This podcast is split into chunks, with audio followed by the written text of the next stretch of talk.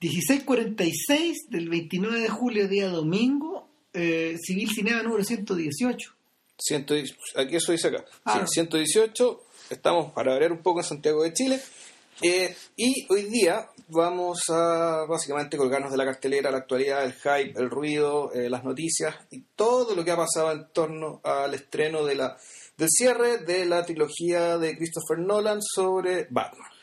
En cierta medida, este podcast está un poco dedicado a las tres películas, pero sobre todo a la segunda, yo creo.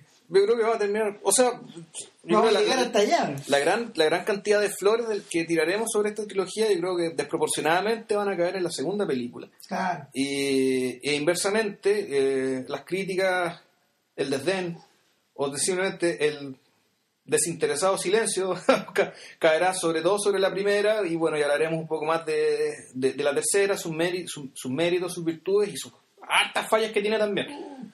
Eh, de hecho, el, el seguidor que tiene nuestro podcast, Marco, un saludo para él, eh, la nombró Batman, con D. ¿Cuál la tres? Claro, para ver Batman dijo, este error es deliberado. o sea, esto es un error deliberado, el, el No, Batman. Mala, mala. Eh, no sé si no sé, no sé si sea para tanto, trataremos de, de- de hacerle justicia eh, en- al, al cabo de este podcast, pero hay que decir que sí, que la película parte con la desventaja tremenda de, de ser la continuación de la película que la precedió nomás. Ahora, por otro lado, igual, no le tiremos tanta mierda, especialmente considerando que... eh, ¿Al final la fuiste a ver por segunda vez o no? no, no, no, yo Ya. todavía... Para, para esta generación, y en parte para la anterior, y ese es como el gran mérito que tiene Nolan, eh, esta trilogía hizo prácticamente borró del mapa o condenó a la obsolescencia a, a las películas de, Tim Burton en hartas medidas, o sea, de hartas maneras. El, el, el arte de, de, de Batman y de Batman Vuelve, de Batman Returns, eh, es, es cada vez más siglo XX, o parece, o está cada vez más anclado a, a una sí- suerte de pasado histórico Yo no sé si sea siglo XX o en realidad es una... en comparación con estas otras. Claro, pero, pucha, yo no, no sé si uno podría decir que, que tiene de revolucionario siglo XXI, digamos, o, o- o particularmente eh, particularmente llamativo. No, yo, lo menciono, trilogía- yo lo menciono como ajeno en el fondo. El punto es que lo que hacen las películas de Barton, y creo que aquí sí vamos a estar de acuerdo, las películas de Barton en realidad parecen ser, aunque no hayan sido así, parecen hechas en interiores, pare- parecen ser hechas hacia adentro, parecen ser hechas dentro de una gran y gigantesca utilería. Sí, Eh, es como Gran Guiñol, es una suerte de obra de teatro escenificada. Es como una obra, claro, una obra de teatro, una, una especie de función de títeres, digamos, que porque bueno, efectivamente Tim Burton siempre ha sido, fue y será un juguetero, es decir, un, un tipo que se mueve en esos espacios. ¿eh? Y de cuando en cuando se sale eso, naturalmente, no, no, no, no, no siempre todas sus películas tienen esas características, pero hay una tendencia, naturalmente, eh, no vamos a decir necesariamente claustrofóbica, pero sí eh, pero sí en que las películas en realidad se encapsulan fácilmente dentro de su propia imaginería y se convierten en y se convierten en básicamente exhibiciones de las cosas que a Barton le gusta ver y dibujar, diseñar, digamos, no y por lo tanto su, su grado de apertura con el resto de, ya sea con el mito del superhéroe de Batman, ya sea con la actualidad o con lo que sea que uno podría hallar, o las otras cosas que pueden agregarle interés y sal, digamos, al, al ¿cómo se llama esto? La película que, se- que nos ofrece, eh, queda bien, cerce- bien cercenado, aun cuando sí había dimensiones interesantes de los personajes, sobre todo en Batman Vuelve, en, la segunda, digamos, que, que sí, ahí estaba la cosa más equilibrada en términos de los villanos, digamos, y la historia de los villanos y el nivel de locura de los villanos, decía, esto se sostiene un poco más. ¿Sabéis que las cosas realmente interesantes de Batman, ahora que uno la puede mirar en retrospectiva, El Batman, la de... el, la de- de- las del Batman de Barton eran, a ver, especialmente este, curso, este, a ver, este culto que le tenía a la oscuridad. Mm, Eran, eran superproducciones que transcurrían a oscuras. sí. Esa era una novedad respecto de la época. Eh, lo otro es que. Ah, eh, a ver. Con la distancia que nos da el tiempo, son casi 25 años de la primera parte, más o menos. Pronto van a hacerlo. Sí. Es del año 89, más o menos. eh, queda, queda bien claro que los verdaderos parientes, por ejemplo, de, de esta, de esta clase de películas son estos son estos filmes de los arqueros. Hmm. O sea, si hay un, si hay un pariente de, de Batman vuelve, yo diría que eh, son cosas como los cuentos de Hoffman o las zapatillas rojas o, o esta clase como de ficciones, tal como bien decía JP, eh, encapsuladas dentro de interiores, eh, volcadas dentro de, no sé, por la expresión de ciertas pasiones. En ese sentido, Batman es menos una película de, de cómic que una suerte como de ballet. Sí, pues. El, cuando, Sí, pues, si de hecho te acordáis, además, incluso pues, esto, esto es un dato, es un dato que es ajeno, pero igual te indica algo el tenor de, de lo que era la película. La canción de la canción de Prince Sí. para la película Batman 1 era era era como decirlo, era súper era muy coreográfica, Era muy, muy importante el tema, claro, Era una fantasía funky. claro, Y en cambio la canción de Annie Lennox para la segunda, en todas estas metió mano Danny Elfman. claro, Es un vals. ya. Sí, pues, ¿cachai? Entonces, el, no miento, el- no, no es Danny, no es Danny Lennox, es la, creo, Face to Face creo que es de Siouxsie es de. Suxi, sí, de Claro. sí. Claro, entonces, el, la idea que subyace por detrás de estas historias eh, son las escenificaciones de cuentos oscuros de hadas, donde, donde, hay, donde hay personajes que parecen sacados de historias de hadas, cuya monstruosidad está más ligada como al romanticismo de, de un Frankenstein, por ejemplo, Sí. que, que al, que, al- que- que al- que al caos moderno. que al caos digamos. moderno, que al culto al feísmo, que a la criminalidad, Claro, etcétera. claro, que, la depravación de las ciudades. Claro. Sí. Eh, ambas películas, eso sí, estaban definidas por la notoria presencia como, eh, a ver, por la notoria negatividad que el, que, el, que el personaje de Bruce Wayne Batman tenía en relación a los propios espacios en los que habitaba. La gente se quejaba un poco de que en realidad este Batman se veía casi invisible contra, este, contra estos entornos oscuros. Y cuando estaba, cuando estaba encarnando, encarnado por Bruce Wayne era como si tuviera otra máscara encima. Bueno, aparte que no sé, yo creo que el- a mí Michael Keaton mm, Que es un comediante. que es un comediante, que es un actor de oro registro y que uno... Y ni siquiera su registro nunca me gustó mucho en realidad. A mí siempre me desagradó. O nunca he nunca he visto una película o un papel de Michael Keaton que uno diga, ya, este tipo aquí se sacó los zapatos, o es un... o realmente un tipo que se devoró la película. No sé, no, nunca, me pareció, nunca me que fuera un gran actor. Yo creo que el, director que mejor lo ha ocupado, eh, los directores que mejor lo han ocupado han sido Soderbergh y, y Tarantino usando al mismo personaje, que es, ¿cómo se llama? Ray algo. El, este, este Paco de, este Paco de Jackie Brown, que está muy bien ocupado y es un personaje que funciona muy bien a nivel de comparsa. Claro. ¿Cómo será que a mí se me había olvidado que Michael Keaton actúa en Jackie Brown? Porque hacen Jackie Brown los personajes olvidables. Para colmo son otros. Y- no, y después vuelve a repetir el papel en un juego peligroso. En Haywire. No, no, no, no, no, en, la, en esta película con Jennifer López. Ya. que, que es el mismo papel. Sí, lo que pasa es que son dos adaptaciones de son dos adaptaciones esas dos son dos adaptaciones de Elmore Leonard y el personaje aparece en esos dos libros Ya. y ocuparon el mismo actor. Entonces, de hecho, el, el personaje en el filme de Elmore Leonard es el novio original de Jennifer López, el cornudo.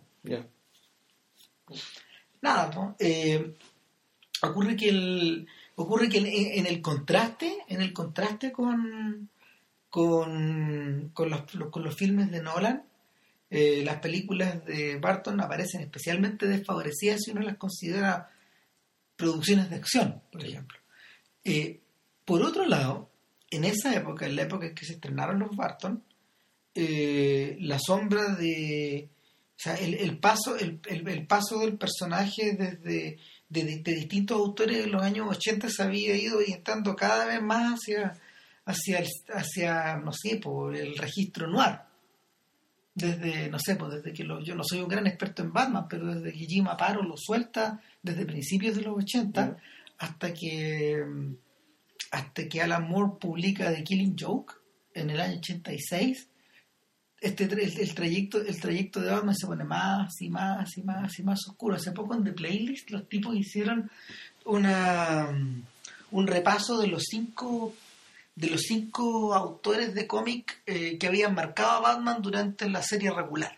Ya. Dando por descontado a Miller y dando por descontado a otros personajes. Está, aparecía Moore mencionado, pero, pero sobre todo mencionaban a Dennis O'Neill, y que es uno de los artífices de la presencia de Barton en esta en esa película y también mencionaban otro sujeto que ya ni me acuerdo el nombre me sorprendió mucho que no lo ubicaba y, y, y era contaban un poco la historia del Joker. Era, era una especie como de, de, de puesta en actualización. Pero nada pues el el enfoque de Nolan es distinto y uno se da cuenta a ver uno fíjate que uno no se uno, no me pareció, no me pareció tan tan marcado el quiebre respecto de Batman Inicia. Pero cuando las- desde las primeras imágenes de, de- de Dark Knight, tú te das cuenta que la situación es distinta, que el enfoque es distinto, que, que las intenciones son distintas. En Dark Knight Inicia a mí también me parece que hay, hay, una, un- hay una forma de construir el personaje que es original, ¿no? Que no que yo al menos no, no había visto y que me pareció que era, que era muy bueno, digamos, era, era muy eh, era original y bien elocuente y además bien, bien, bien atractiva, que era esto el, el tema del tipo que se cae al hoyo, que él tiene miedo a los murciélagos, digamos, que todo esto parte desde un gran, desde una gran oscuridad. Claro, que, y, y, y como que la, la gran protagonista de esa película es la cueva que Claro. hay por debajo de la mansión Wayne. Claro. una suerte como de mundo en reverso. Porque si bien la mansión Wayne es como la expresión de una como de un, de un Estados Unidos imposible, de un Estados Unidos victoriano, de un Estados Unidos imperial, lo que hay por debajo eh, es el reverso, el reverso total. Es la oscuridad, es el caos, son las mazmorras, es la humedad, es- es- es- en, en vez de este, en vez de este enorme, en vez de esta enorme mansión que al final del filme se quema y arde y arde con una, arde con una energía, no sé, pues superhumana, lo de, lo de abajo permanece incambiable, pues lo de abajo permanece lo de abajo, la brutalidad, no sé, el id, eh, todo eso permanece El miedo, o sea, Claro, incólume. Eh, y yo creo que yo creo que es la mejor metáfora de la película y es curioso que la segunda la, la borra por completo. En la segunda, lo que hay por debajo en la tierra eh, eh, aflora. aflora. Sí, ¿no? o sea, y, y el, en- el personaje del guasón es eso. claro, y, en- Ah. y- y está expresado está expresado en otros términos. En los años 70, fíjate, eh, durante un montón de tiempo las industrias Wayne en los cómics se trasladan a la ciudad, al centro de esta ciudad gótica que comienza, comienza a elevarse hasta los cielos. Y, y la y no hay baticueva ahí, po. todo lo que está todo lo que hace referencia y se parece mucho al, al tema de el tema de la, de, de la segunda película todo lo que hay por debajo eh, son unas especies de grandes estacionamientos preparados. El, el tipo en el fondo tiene su edificio él, él habita en el edificio donde están las empresas. Y y en, en cambio en cambio ya en la tercera película hay un retorno a esta a esta suerte de mansión que está reconstruida como un espejo de la anterior pero ahora da la impresión de que lo que está vacío es la mansión.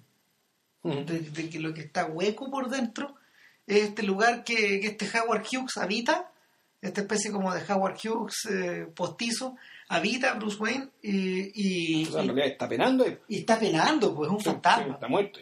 es un fantasma, claro. Eh, y yo diría que esa es una súper buena forma como de, de entrar en... De, ¿Cómo se llama? De tratar de encarnar al personaje, porque en realidad eh, este personaje que parecía bastante, bastante conflictuado en la segunda, realmente se convierte en una especie de espectro en la tercera. Ahora, uno de los problemas de la tercera película es precisamente que el, el tema de, de que esté retirado, que esté oxidado, que esté semi muerto por dentro, que esté que ha estado ocho años botado, penando, digamos, su mansión reconstruida, eh, importa en los primeros dos minutos nomás. Digamos, y al cabo, Claro. y, al, y al minuto cero ya está resuelto, y al mismo buen de siempre, ya se, se, se nos olvidó todos los años que pasó, le duele un poco la espalda, ya. Claro, y Bane está ahí para recordarle que en realidad está bien cagado. Que está- claro, se va a sacarle la cresta, punto. Pero, pero la, la O sea, película no, no- es, no, es, la- no- no es como no es, no es el cómic de Miller del cual está basado, donde efectivamente hay un tema de deterioro intelectual, ¿cachai? físico intelectual de Batman, que es que es un problema, ¿cachai? que es un Ah. problema que cruza toda, toda la historia. ¿cachai? Aquí la cosa aparece, desaparece, digamos, porque bueno, el, film de acción requiere al héroe. digamos. Eh, da la impresión de que y eso yo creo que es lo más complicado o lo más lo más dificultoso de poder de poder de, de poder eh, agarrar estas tres historias es que el arco trágico del personaje no es equivalente en todas no lo que se empieza a levantar en la, en la primera historia y que no es continuado necesariamente por la segunda ni menos por la tercera o sea, y la gran cagada es que la tercera pierde una buena cantidad de tiempo tratando de, de hacer que este arco trágico sea coherente. Y es por eso, por ejemplo, que, que nuestro héroe con la espalda rota, con la espalda, no sé, torcida, eh, termina en esta cárcel... En la casa de marcando. Claro, claro, que termina como en esta suerte de cárcel, eh, de cárcel como del alma, de la mente, esta weá como iraní, no sé, o iraquí. Persa, afgana, qué sé yo, de alguna, de eh, algún momento- de alguna parte de la Asia Central. y que está y que tiene un que tiene y que tiene un, que tiene un largo tubo de acceso y que es equivalente al pozo de agua de la primera película Claro. el gran pozo que se abría por donde por donde merodeaban los murciélagos la cita es como la cita es textual Sí. y la película pierde su buena media hora en esa tontera Es que. Sí, en realidad. eh, ahora, Eh, o sea, es evidente que tenía que estar de alguna forma pero no sé si les parece que co- colabora la historia yo creo que o eh, sea, eso está ahí también para que sepamos de dónde, de dónde es Bane. claro Es Bane, digamos, que está ahí para, para allá, para entender también hasta- para entender también este otro villano que Pero lo interesante del Guasón, por ejemplo, era que nunca importó de dónde era, no. ni quién era, ni a dónde venía. Y, y lo más bonito del- de, la historia de origen del Guasón es que él mismo se encarga de desvirtuarla una y otra claro, de, vez. de contar cinco historias distintas. Te conté cómo obtuve estas cicatrices y como que son como cinco posibilidades. Y da lo mismo. Las cinco son de verdad. Las cinco cuentan. Las cinco enriquecen la historia. Entonces, eh, yo diría que yo diría que el, el- el tema el tema con Batman 3 y, y con Batman y con Batman 1 para de- denominarlas de alguna forma es que ambas adolecen de un malo de opereta o de fuerzas de opereta que que, que colaboran en contra de en contra de los intereses del héroe y el héroe como en las buenas películas de acción las tiene que las tiene que derrotar Claro, entonces ahí uno podría pensar al revés, que en realidad a lo mejor toda la trilogía iba a tener este tono, como decís tú, como de opereta. ¿Cachai? Y que sucede- volviendo al tema de Barton ¿no? Claro, eh, al tema de opereta, pero claro, mucho más, a- más abierto al público, que funciona en exteriores, donde hay una, hay una comunicación bien potente con lo que pasa con lo que pasa en el resto del mundo, en términos de, de noticias, de, hechos, y también en términos de atmósferas y de, y de, y de psicosis también. O sea, de, de la psicosis que está afuera tra- trata de ser, trata de ser digamos, eh, plasmada y traspasada a la ficción. claro o sea Pero, pero claro, pero, eh, lo que quiero decir es que el, a lo mejor toda la saga era así y sucede que en la segunda se produjo el accidente nomás de que coincidió el Guasón con el Head Ledger, digamos, el Head Ledger creó un personaje tan grande que efectivamente lanzó la película a una, a una dimensión al cual tal vez no siquiera estaba destinada originalmente. Claro. Yo le comentaba a Vilche la salida de la función hace un par de semanas, que, o sea, la semana pasada en realidad, que, que parecía que Dark Knight era como el tipo de película que te salía una vez. Sí. No, donde, donde, donde el, conjunto de las intenciones es superior, o sea, resulta inferior a la grandeza del resultado. y al decir esto, no sé, pues estamos diciendo que en realidad ambos tenemos, eh, tenemos en muy alta estima esa película. Para mí es una de las películas más importantes de la década que pasó.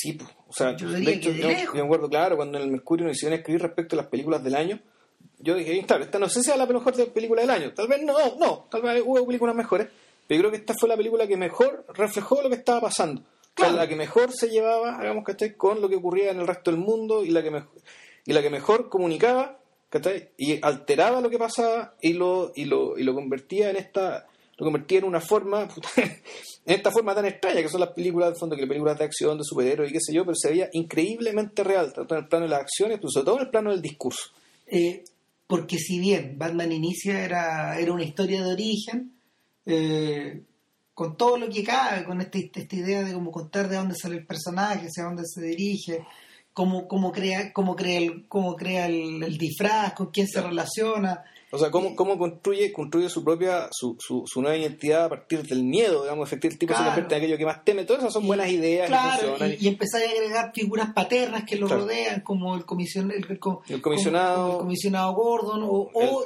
Alfred y el mismo Ra's al Ghul, po, que, Sí, que- que este personaje que en un principio eh, representa el representa el bastón que lo devuelve al mundo. Claro. Es el bastón que lo ayuda a caminar de nuevo como hombre, ¿cachai? Como, no sé, a asumirse como tal, ¿cachai? Y que, y que, y que resulta ser resulta ser su peor enemigo, etcétera, bla, bla, Resulta bla, bla, convertirse en Osama Bin Laden. En realidad, esa es Exacto. la figura. Ahora, si de algo sirvió la presencia de Ra's al Ghul eh, y de y, y- y esta especie como de esta especie como de, como de doble de Osama Bin Laden fue para desembocar en la segunda historia. ¿Cachai? Que, que, que, que desemboca en una Norteamérica en una Norteamérica donde Bush se está yendo en, en, el 2008, pero Claro. pero por otro lado se siente se siente muy post 11 11 de septiembre. ¿A qué me refiero? Que, que en el fondo es una película acerca como del miedo comunal, es acerca de es acerca del culto al horror, eh, es acerca de la es acerca de una de una sucesiva de una sucesiva acumulación de crisis que se van que se van produciendo ante los ante las cuales ninguno de los personajes que debería tener soluciones al respecto o que debería provocar las confianzas eh, en la población consigue consigue nada en limpio Claro, aquí lo increíble es que el, supuestamente ya está conjurado la amenaza externa. históricamente sí po. Claro, dentro, dentro de la ficción de la película también, ¿cachai? Porque Claro. La, amenaza externa está conjurada. O sea, ya no, no, no hay terroristas, no hay, fanat- no, hay, no hay fanáticos religiosos dando vueltas, digamos, sino que, pucha, hay un hay un nivel relativamente intolerable de crimen interno, digamos. Pero- claro y la película la película comienza con otro problema con los copycats claro. que en el fondo eh, la el mito de Batman o el del vigilante resulta tan conveniente para tan conveniente para ejercer violencia o, o sea para, para- tan conveniente para controlar la violencia como para ejercer la violencia empiezan a aparecer estos dobles de Batman que al mismo tiempo él tiene que ir parando en la medida que va parando a los otros criminales Claro. O sea, es un problema más. Claro. Y, y de alguna manera este tipo está preparado como para escalar su guerra contra los criminales de una forma total. Eh, y su, y su control, su control emana desde dos lados. Uno, desde la certeza de que él tiene todos los medios de producción necesarios como para poder, como para poder hacer esta guerra. Claro. Tiene todo menos la jurisdicción. Claro. Y dos, de la presencia de, de un- de un personaje que, que es Harvey Dent, Claro. que, que es el sujeto que la puede que la puede llevar a cabo a la luz del día. Claro, en el fondo es su brazo armado ante los tribunales. Claro, Eh, de- Eso es Harvey. en cierta medida de Dark Knight es la historia de un complot llevado a cabo entre Batman y el gobierno de la ciudad.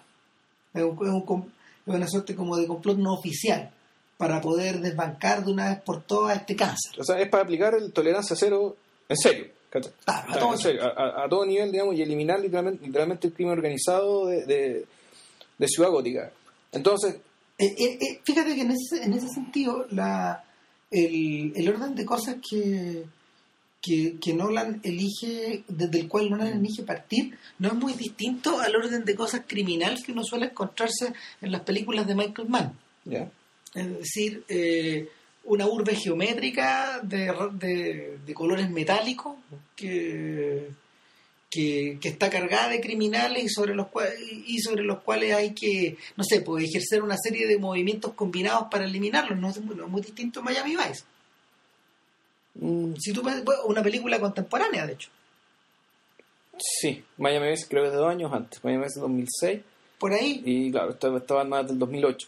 Ahora, el, ¿a qué me refiero? Digamos, no sé, pues Man ha pisado este terreno muchas veces. Pues el, la ciudad Heat, por ejemplo, en Los Ángeles de Heat, no es muy distinto al Chicago que, que al- por el cual, por el, el cual se, se disfraza de ciudad gótica en esta ocasión. ¿Cachai?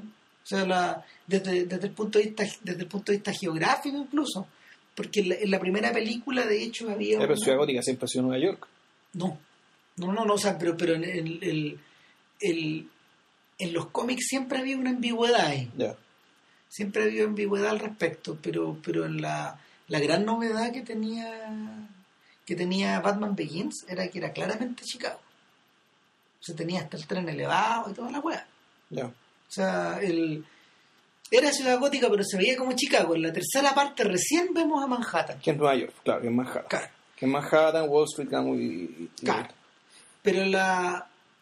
Finalmente, finalmente... No, pero ojo, en la 2 hay un... Esos ferry, es el ferry, el, el ferry Staten, de Staten Island, creo. Claro, es una cosa Una como cosa así, esa es como la otra referencia que hay.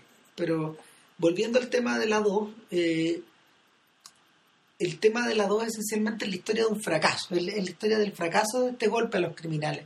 ¿Por qué? Por la irrupción del caos, por la irrupción de un personaje que eh, no tiene pasado, que no se proyecta al futuro, Que no tiene nombre. y tal Sí. como tal de que, que en algún momento en la película alguien lo denomina como esta clase de sujetos que les gusta ver el mundo arder eh, no no no me atrevería ni ni siquiera a calificarlo de supervillano en esta historia Para mí el personaje es más extraño que eso ¿por qué? porque por ejemplo cuando uno piensa en el, en el, en el guasón de Jack Nicholson el guasón de Jack Nicholson era la era era la versión extrema de estos pequeños monstruos agradables de, de Tim Burton. Sí, era como un... Sí, era, era, era como... En el fondo, para mí era... Para mí la referencia más obvia es el... el ¿Cómo se llama el personaje este de la... Puck. Ah, perfecto, Robin. Ro- claro, Un Robin del bosque. el, Ro- el, el Robin del, de los sueños noche de verano, digamos. El- Claro, esto, esto de, alguien que hace maldad. esto de- esta gente media traviesa, digamos, que anda, que anda como bailando por la vida, volvemos al tema, digamos, Claro. como, como, como que saltando con mucha ligereza. El de Nicholson de alguna forma también se, se consideraba a sí mismo una suerte de antiesteta. ¿Te acordás que había así unas intervenciones contra las obras de un museo? Y Sí, y tenía una colección de arte, creo también. Claro, pero estaba todo deformado. Eh, eh, el, el guasón de Nicholson, pese a todo lo, lo desquiciado que es y la, a todo lo heredero, a todo lo heredero, a, a- a todo lo heredero del desquicio ochentero que es, eh, es el gran lazo que, que Barton establece con el Batman rocambolesco de los 50 y los 60, sobre Sí. todo de los 60. Este Batman, este, este Batman donde el guasón era, era, era, ¿cómo se llama este actor? Romero. Sí. ¿cachai? César Romero. César Romero, claro, que tenía el pelo verde y, Claro. y, y su, y su- y su traje de y, su traje morado. Claro, y su actitud abiertamente gay Claro. por la vida, ¿cachai? Todo ese tipo de cosas. Y el, el creador del personaje, Bill Finger, creo que es Bill Finger, el tipo que escribió las historias de, del Guasón, eh, lo concibió con un, con un personaje deliberadamente ambiguo. Y, y yo siento que el personaje de, de Nolan y de Goyer no tiene ninguna ambigüedad. Pero, ¿eh, ¿ambiguo en qué sentido? Eh, ¿Sexualmente ambiguo? bueno, sexualmente ambiguo eh, en, en términos de en términos de violencia desde, desde- desde la partida deja claro que en el fondo su intención no es dañar a Batman. Al único de, si, si, si tuviera todos si tuviera todos los a todos los superhéroes los podría matar a todos menos a Batman. Mm.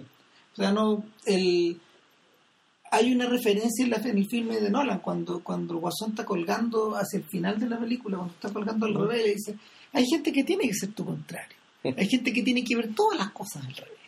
Hay gente que, que- hay, que- hay gente que hay gente como tú y yo que no puede eliminarse entre sí. ¿Tú crees que me interesa matarte?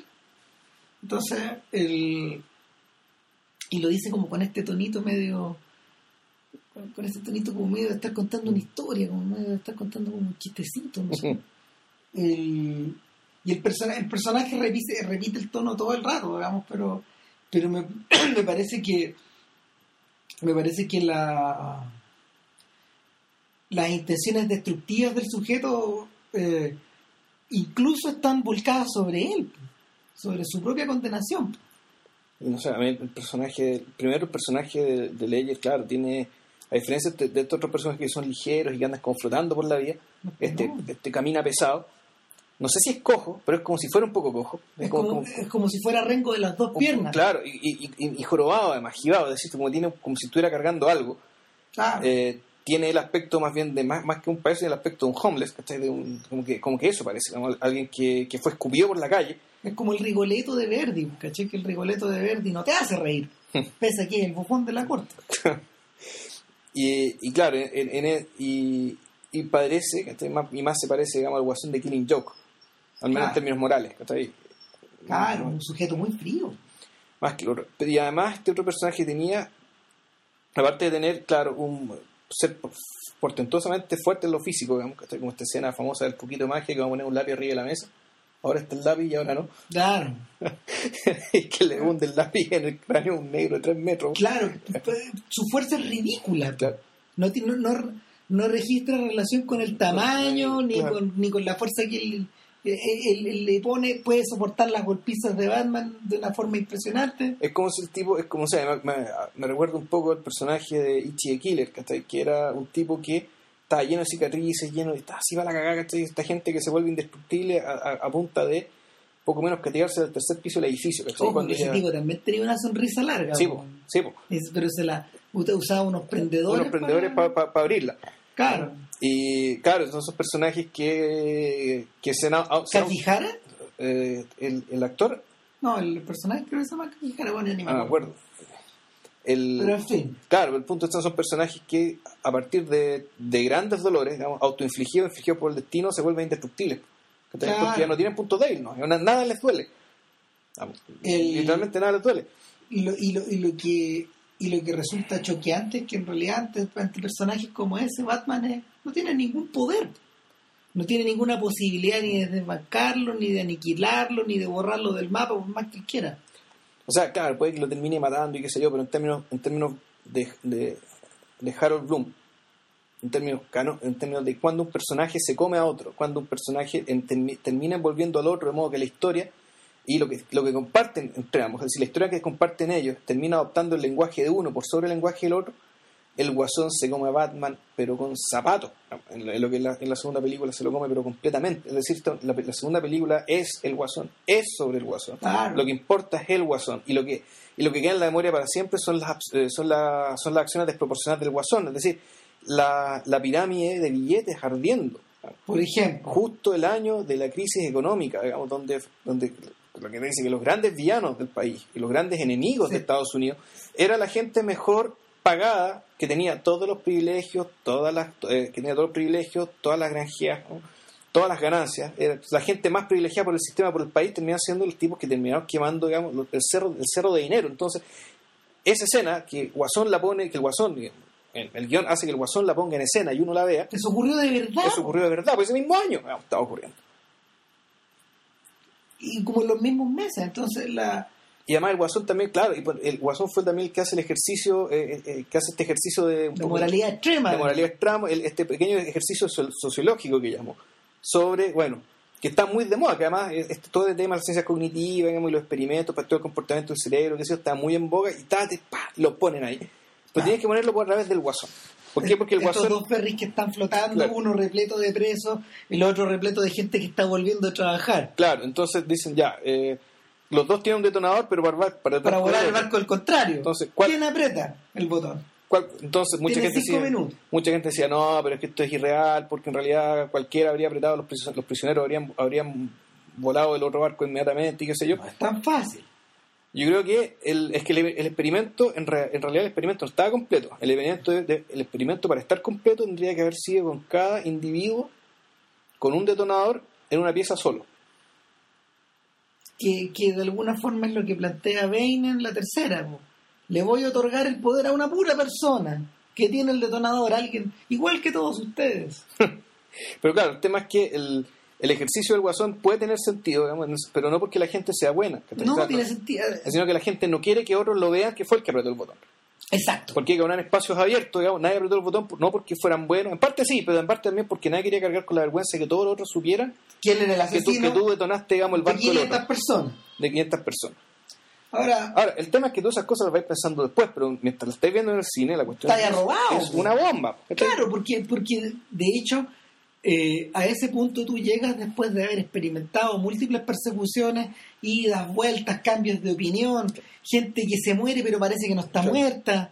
No, y entre medio, bueno, y el guasón, y la otra cosa que tiene el personaje del guasón es la capacidad persuasiva, es decir, cuando está preso con el guardia, sin nada, sin armas, sin nada, Lo convence de que lo muela a palo. logra logra de nuevo digamos, someterlo dentro de su juego a través de la palabra. Entonces, es un personaje tan completo, tan poderoso, tan Y, y con un poder precisamente que viene desde, a diferencia del poder de Batman, que viene desde la, de la riqueza, de la hipertecnología, digamos, de las mega, del apoyo de las megacorporaciones. Que viene en, en último término del control. Pero viene, el- claro, viene el control por el control que, que- el control que te permite el poder y la situación privilegiada. O sea, Claro. eh, en la- del- del- viene desde la costumbre de ejercer el control. Claro, de la élite. Claro. En último término, de la élite. Sí. En cambio, este otro personaje, el Guasón, todo ese poder viene realmente de él, porque no- él no tiene nada. Y, y- y eso es lo, ra- es lo realmente impresionante. digamos. O sea, eh, uno podría decir esto ya es energía revolucionaria para el extremo, pero ni siquiera.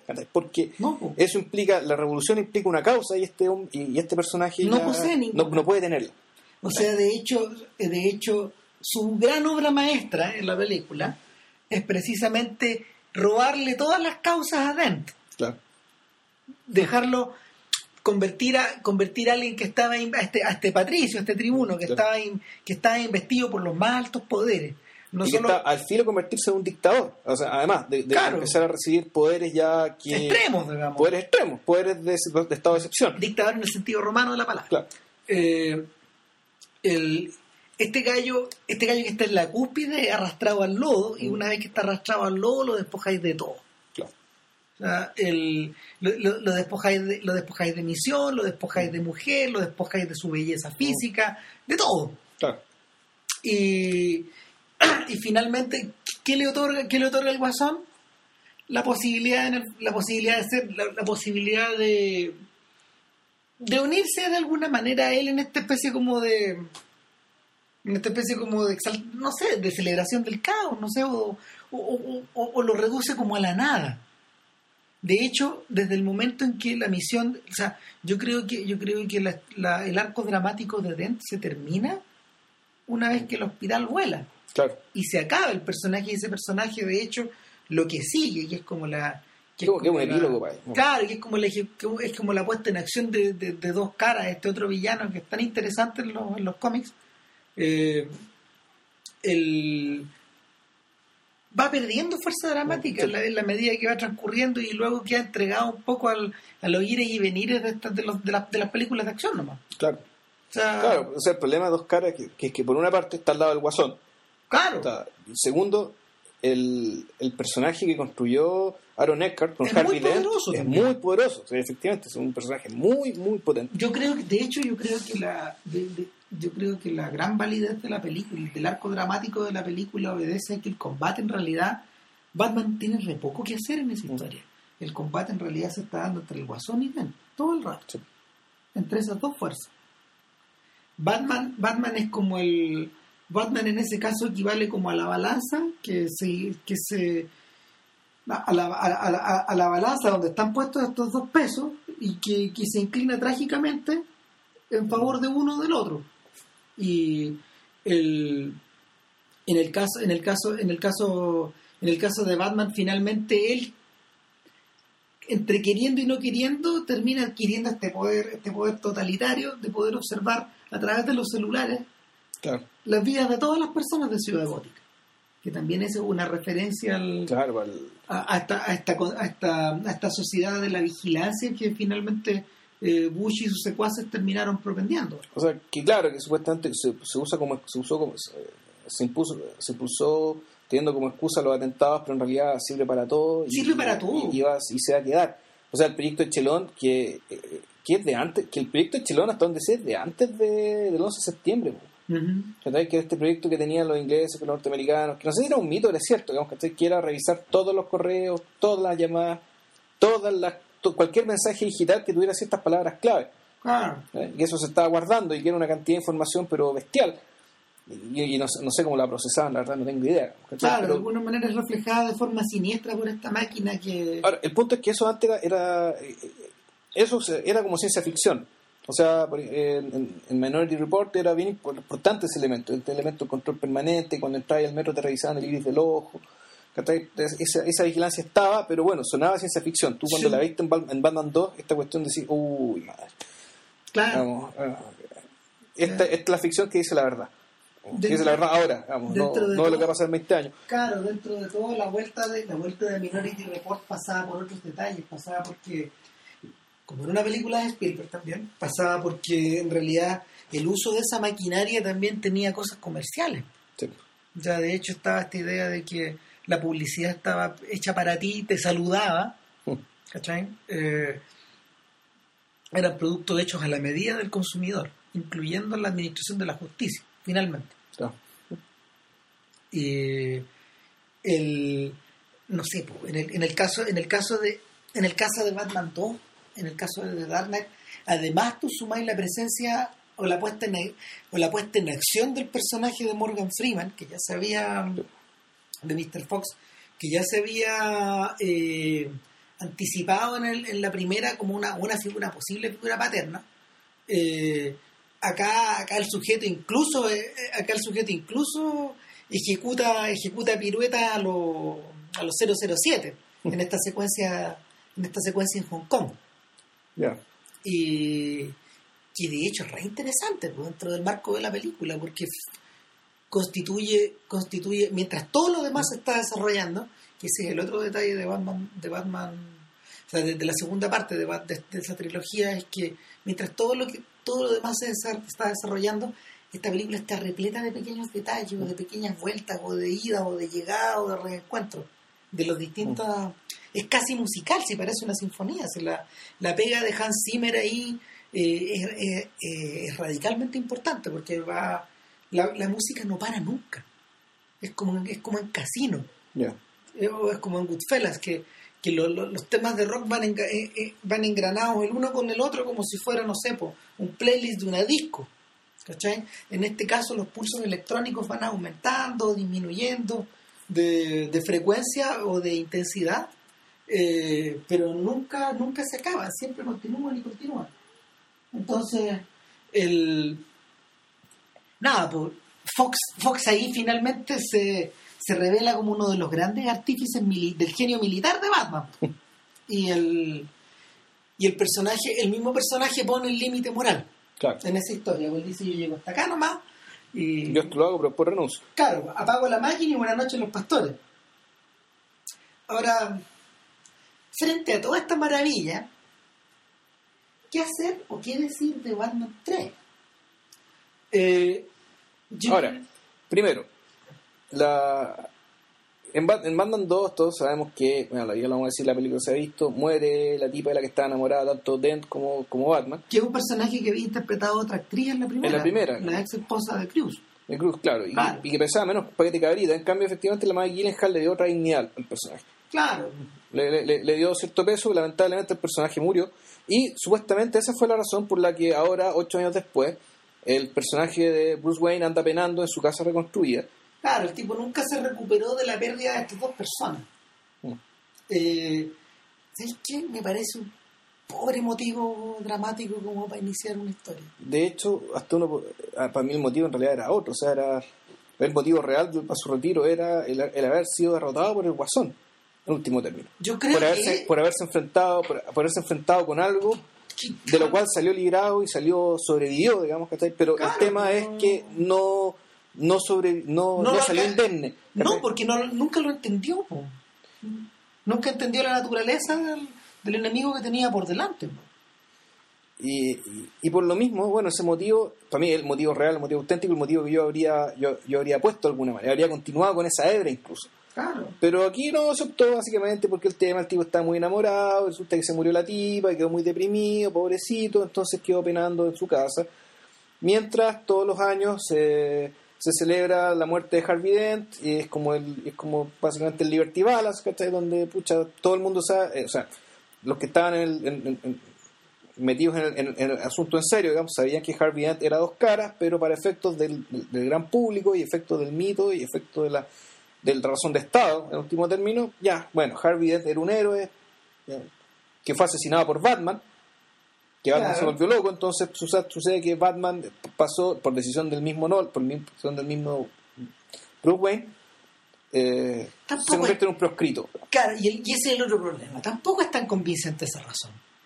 Tampoco es tan convincente porque en realidad eh, está tan metido, yo creo que a lo mejor no estoy dando una buena razón, pero en realidad no, no está desarrollada esta idea de que, de que el personaje, al personaje públicamente le agarraron tirria. No, no está. No, o O sea, está, pero no está. le agarran mala porque sí. Está, está pero no está. Entonces, entre medio resulta que hay un hay un hay un huérf- hay, hay un Paco que había sido huérfano Claro. que siempre creyó en Batman. Anda a saber por qué. Pese a Claro. que todo el mundo decía que no, que no, él seguía creyendo en Batman. Mal. Claro. Y, y este sujeto, este sujeto de algún modo se transforma en el en esta especie como de de, a- de- de acólito que va llevando esta pequeña llamita encendida por Batman durante toda la película. Claro. Y, y no sé en realidad para qué está ese personaje. Aparte de eso. Aparte de, de- aparte de cumplir otra función de- hecha expresamente para los fanáticos que no les podemos contar. Claro. Pero sí, el personaje que supongamos que se da cuenta de ciertas cosas, que, que ayuda a, avanzar la historia, que incluso el personaje podría destacarse, haberlo tenido, haber, haber hecho una especie de héroe del comisario Gordon, digamos. Yo pensaba que por ahí de hecho venían los balazos. Pero bueno. Pero bueno, Eh, el punto es que, el punto es que en la, en la tercera película, eh, si bien están presentes todos los dos, los dos temas de las anteriores, el- la voluntad del equipo de realizadores va por el lado de combinar estas dos historias, de combinar esta de combinar esta suerte como de, de examen a la sociedad del caos, a la sociedad del miedo, versus eh, el- los miedos que este otro personaje anida en su interior. claro.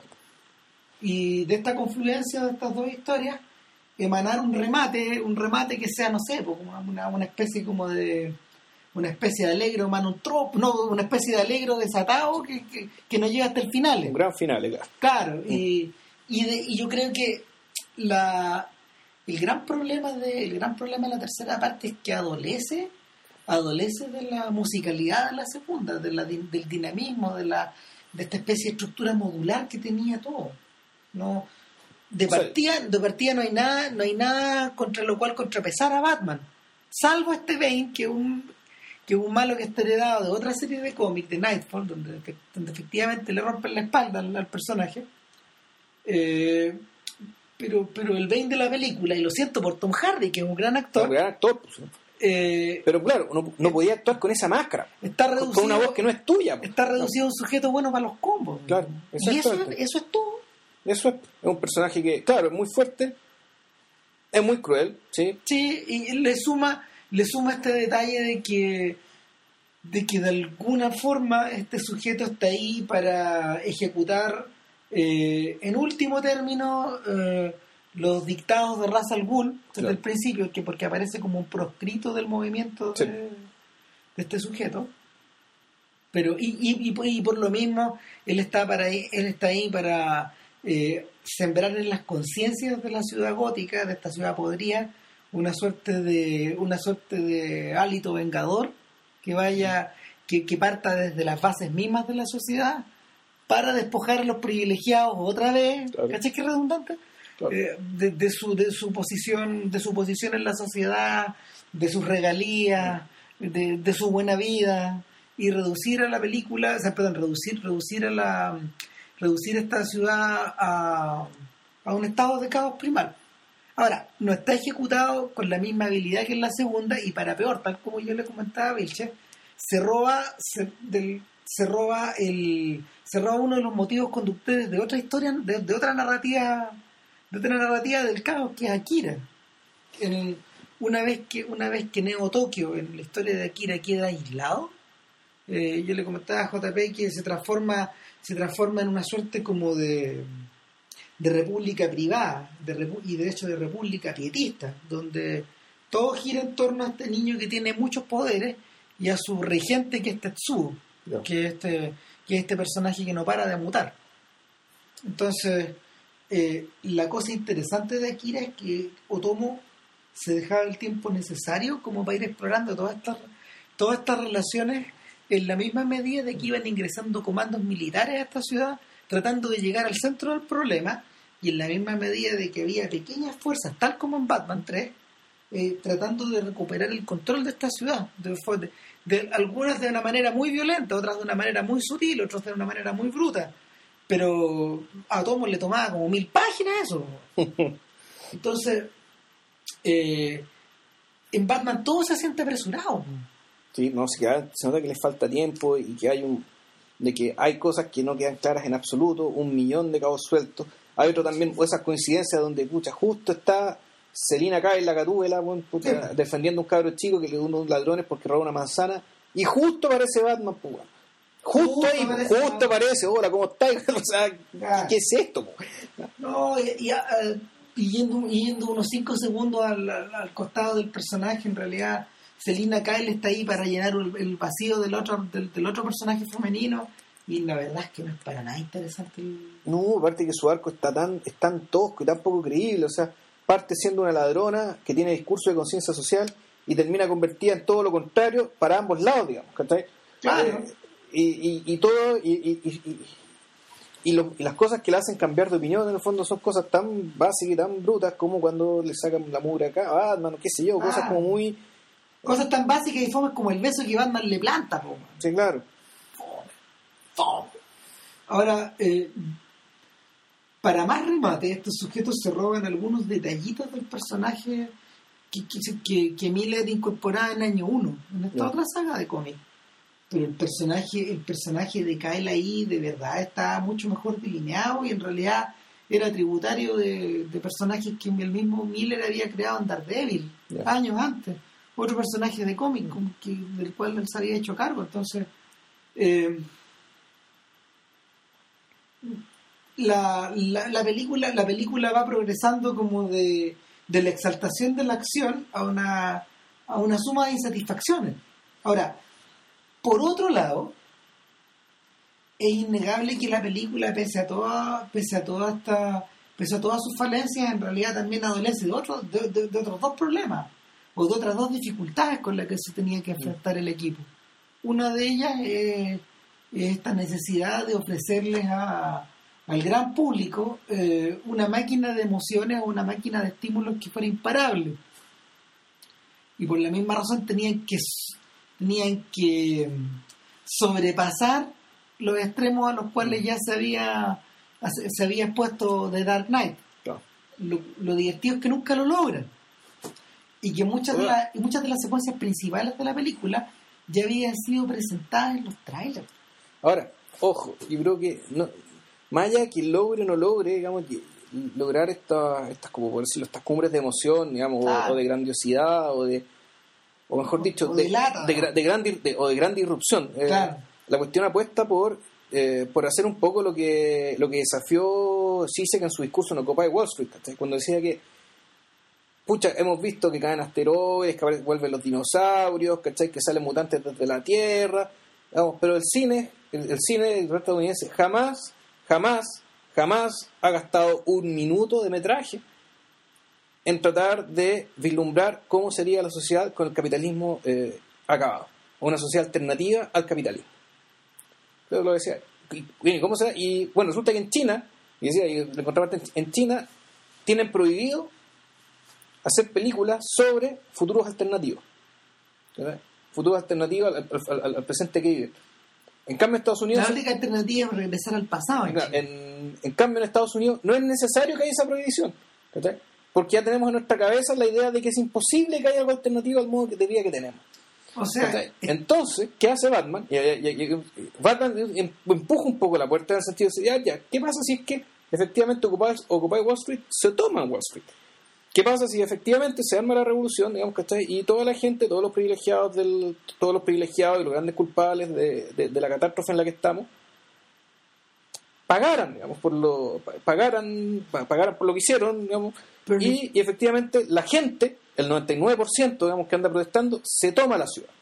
eh, lo patético de eso es que en realidad su predicción.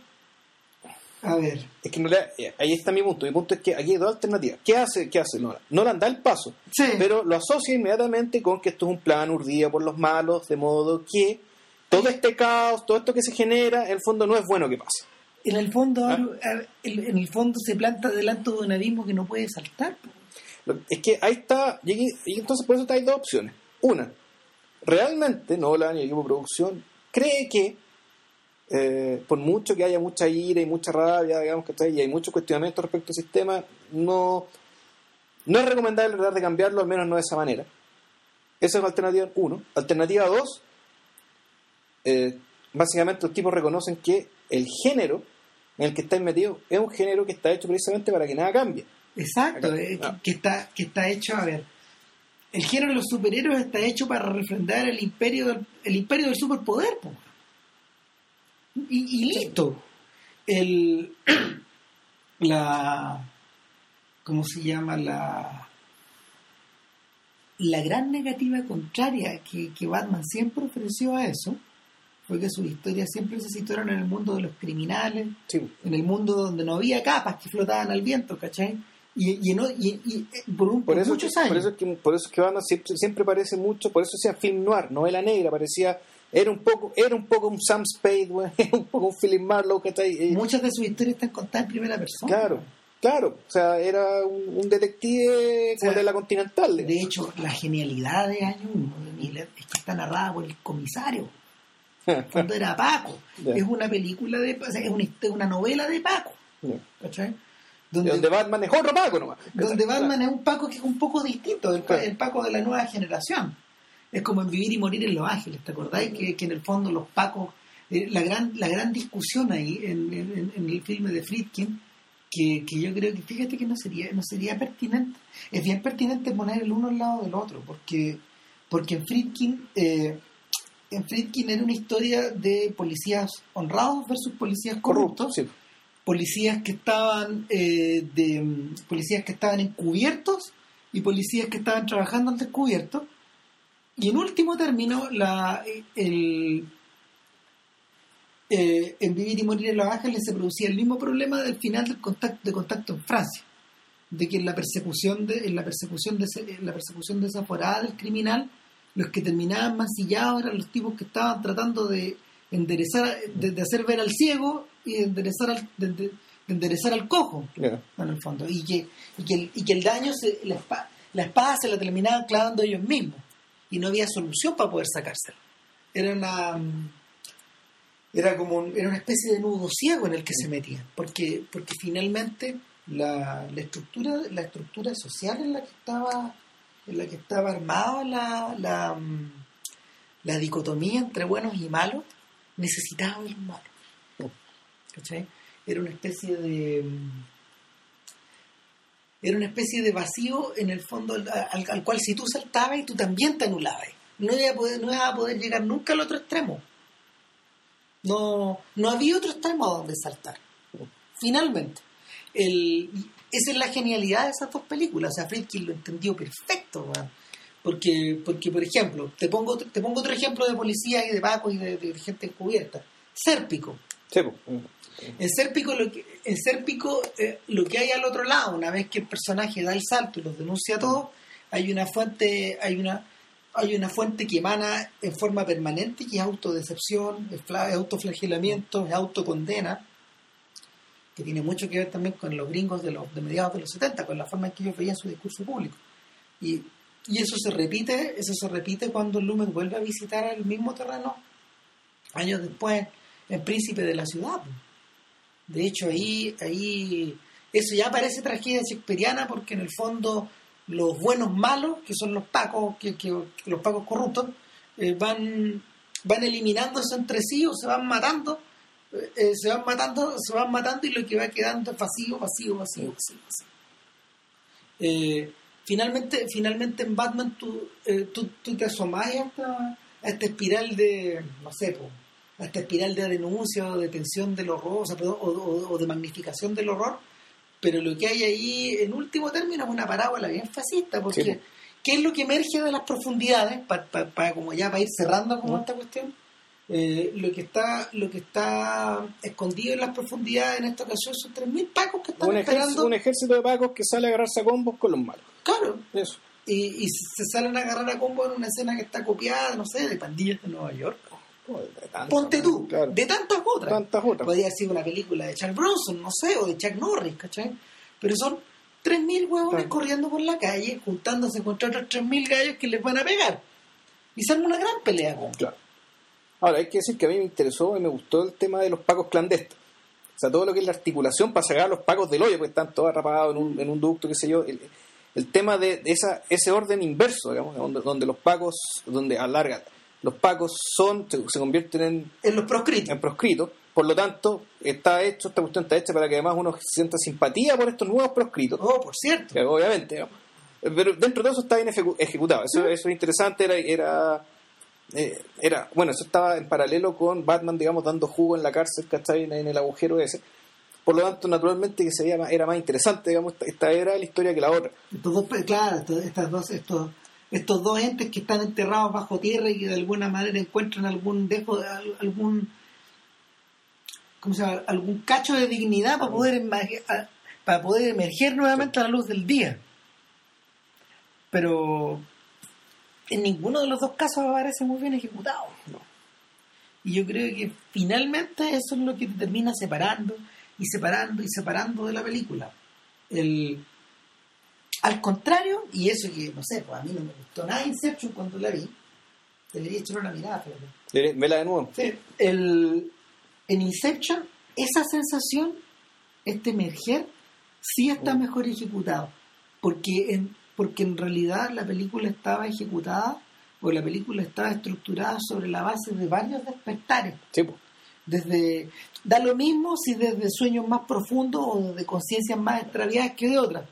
Pero, pero la clave de la película, la clave de la película era que en la medida de que tú te ibas, de, de que tú te ibas eh, internando en esta fantasía y la fantasía se tornaba más espesa y más profunda y más profunda y más profunda, eh, la única solución para poder emerger era no, era no apelar a una suerte como de iluminación de iluminación mística como la que le viene a Batman cuando el weón decide que en realidad para poder salir del hoyo tiene que saltar sin cuerda. Sin cuerda, claro. Puta, qué gran iluminación. weón. Y ni siquiera es él, pues se lo dicen.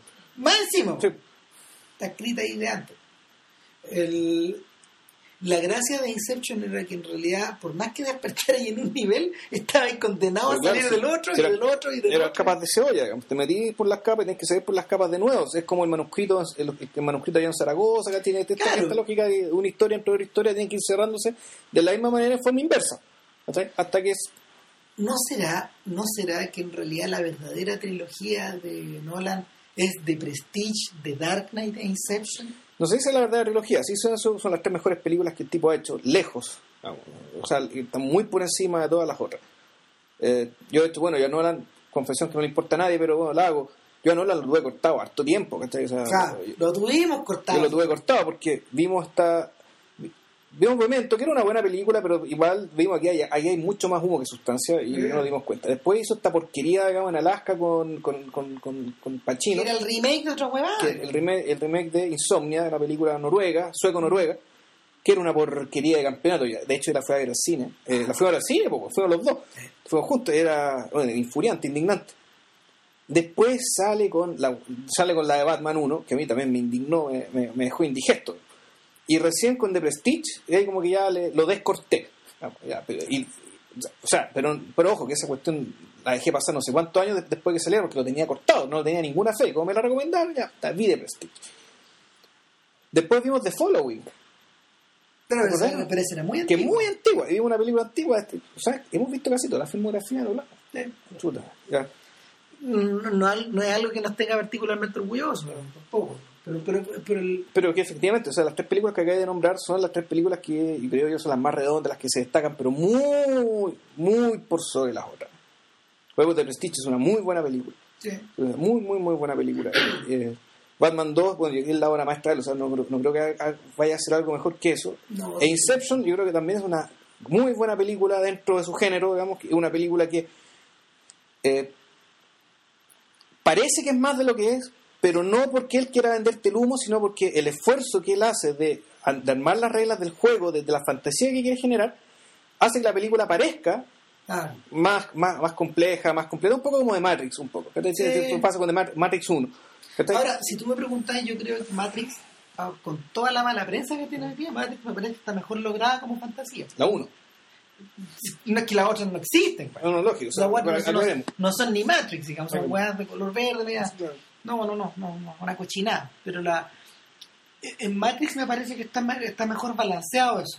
Ya. Eh, El balance entre... Simplemente, claro, simplemente porque el jueguito del estar despierto y el estar dormido y, y el moverte con mayor facilidad por, por este mundo vigil, eh, perdón, por, por este mundo Mm. onírico, no por el mundo vigil, eh, está ejecutado con una soltura y con una con un sentido de la invención que en realidad en realidad está a la altura de- de- de- del, del producto. Ya. Sí, pero al mismo tiempo yo decir que a mí me, me- gusta mucho más Inception porque la metáfora, la metáfora de este Ulises, bonita. de- la metáfora del Ulises de Ultratumba, digamos, ¿cachai? O del, del Orfeo de Ultratumba en realidad, ¿cachai? Ah. De este Orfeo que, de- del hombre que, que perdió a su mujer, que en cierto sentido la quiere recuperar, pero no puede, no se puede aferrar de ella.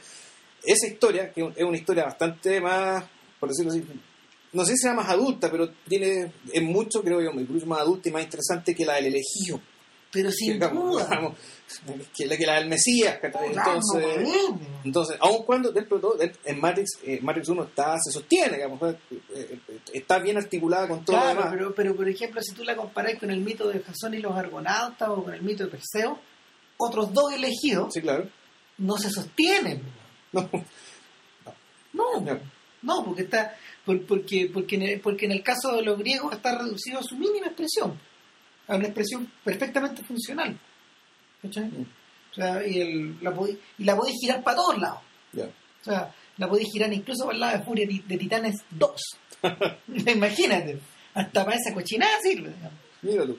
Pero, pero el, el, el punto con Inception es que la a mí lo que me, a mí lo que me jode de la película, yo creo que es que el todo el entablado está tan bien armado al servicio, al servicio finalmente de, de unas soluciones que parecen muy pedestres. Ya, yo, nunca le voy a perdonar a la película de que el personaje, el antagonista tenga su inconsciente militarizado.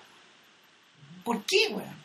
Es que, ah, no sé, a mí se me ocurre que, eh, mira, a mí tampoco, a mí tampoco me gustó que la cosa terminara con una película, una vulgar película de acción y de machaca, digamos, ¿cachai? Pero para mí tampoco es tan ilógico pensando que precisamente, dado que es el Inner digamos, tiene que ser el lugar más difícil de penetrar.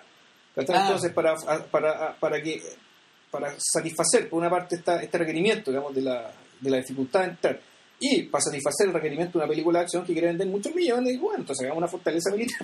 Pero claro, Eh, pero ¿no te parece, por ejemplo, que todos los laberintos en los que se metía Harry Potter, más allá de que las películas o las historias nos gusten o no, eran más interesantes? pues? Bueno, que Harry Potter también es otra, eh, es otra cosa. Son películas para ni- niños, y adolescentes. Y, y por tanto lo que se puede mostrar en pantalla también es distinto. Varía. Eh, eh, varía, eh, no sé, es, es, que es otra cosa. Además, eh, dentro de todo, Harry Potter se mueve. La, la violencia tampoco puede ser tan extrema, esa última película, porque Hogwarts siempre fue una casa. El mundo es una casa, y entonces es una familia, entonces una historia con una familia extendida. Y es- tal vez es por eso, tal vez es por eso que la los golpes maestros de sinsentido del Dark Knight me parecen mucho más, me parecen mucho más atingentes que la, que la que estos laberintos dentro de laberintos de Inception, porque donde pierde tiempo Nolan al tratar de sacar a los personajes de sus respectivas ficciones para sumergirlos en la otra y a su vez para sacarlos de esas, para, para, Para para hacerlos emerger hacia arriba. claro. Claro. Eh, es tiempo precioso. O sea, el, la película hay momentos en que, o sea, Inception hay momentos en que se siente redundante y hay momentos en que se siente con el embrague puesto, con, con la pata puesta en el embrague. ¿no? Especialmente cuando llegamos como al último nivel de la fantasía. O sea, esta, esta ciudad que se derrite hacia el final, esta ciudad que, que se va desmoronando como una como si estuviera como si estuviera construida como con arena al borde del mar al borde del mar de la conciencia en el fondo Claro.